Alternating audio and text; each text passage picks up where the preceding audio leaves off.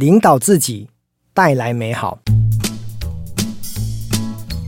如刚刚听到的，我的前面第一句话讲到的，领导自己，带来美好哦。今天想要跟大家聊聊一个陈年往事哈。呃，刚刚听到的领导自己，第一个字叫领，带来美好，这个字首呢是带哦，所以呢结合起来就叫做领带。那我想领带呢，通常是男生在用的一个专利哦，就是比较多人会打领带，可能是因为工作或者是业务啊，或者是管理哈，那或者是在一些比较服务性的场合，可能很多的一个呃需求哈，就是需要更加的 gentleman，更加的绅士，所以呢，我们会去打领带，让自己看起来呢更加的一个端庄哦。好，那我不晓得。以男士来讲，哈，你工作会不会需要打领带？又或者是你是不是一个喜欢打领带的人？好，那我回到我大学时期哦，民国三十年前哦，民国八十二年左右的时间，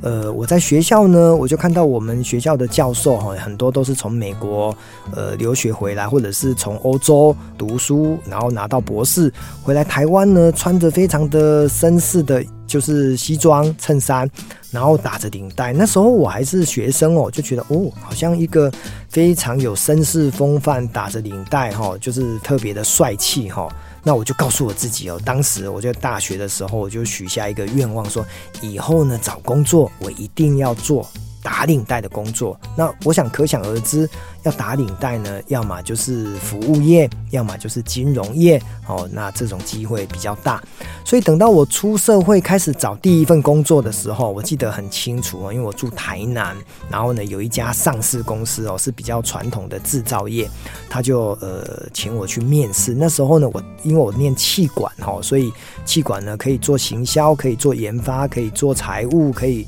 做生产管理跟所谓的人力资源管理哦，这所谓的五管哦，产销人发财。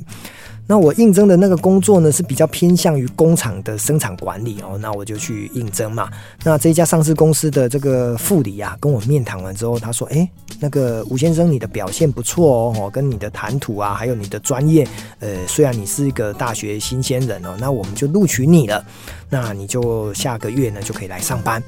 那我就问这个副理说：诶，那请问副理，我上班需要打领带吗？”然后呢，那个妇女就就笑了一下，就说：“啊，你要打领带，不是不行，可是呢，你偶尔要走到工厂去跟这些生产线的工人啊，去看他们的品质有没有问题啊，因为要检查嘛，哈，比较属于生管啊，还有做仓管检查，那个环境很很热的，哎，那不适合吧？哦，这样子对你来讲，这个好像你会热得受不了。”哦，那当时呢，这个主管是这样跟我说。然后呢，各位你或许不敢相信，我回来之后想了三天之后，我就打了电话跟这个副理说：“哎，报告副理，我不去上班了，因为你的工作不适合打领带。”哦，各位，你听到这边，你会觉得很好笑。我竟然在民国八十六年的时候拒绝第一份 offer，是因为上班呢，呃。不能全职打领带，所以可想呢，那时候我为了打领带这件事情真的是想疯了。好，那我要告诉大家。后来我找到的工作其实是饭店哦，就是我在饭店业上班。那饭店呢，就是要穿着西装，然后打着领带。所以，呃，我真的如愿以偿的哈，在我第一份的工作呢，我就穿衬衫、穿西装、打领带哦，过过一种好像很绅士的感觉。那后来呢，做了一年半之后呢，呃，因为考进了银行哦，银行更是要打领带哈，所以在金融业将近二十年的生涯里面呢，呃，我就几乎天天都。是要打领带上班。那我过去这二十来年呢，我的领带呢也从一条、两条、三条、五条、十条、一百条，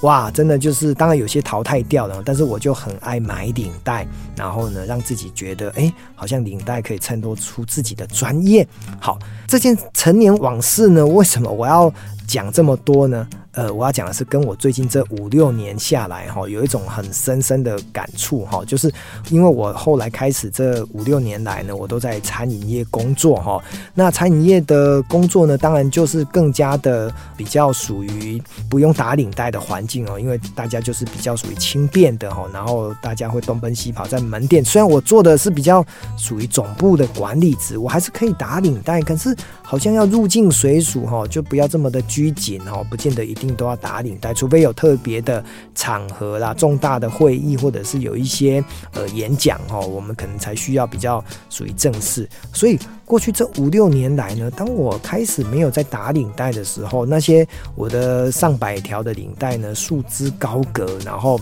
总觉得好像有一点浪费哈。那又又觉得想到说，哎，那时候我在坚持什么？为什么呃非得要打领带上班哈？我就觉得人生好像又有一种成长的味道，好像。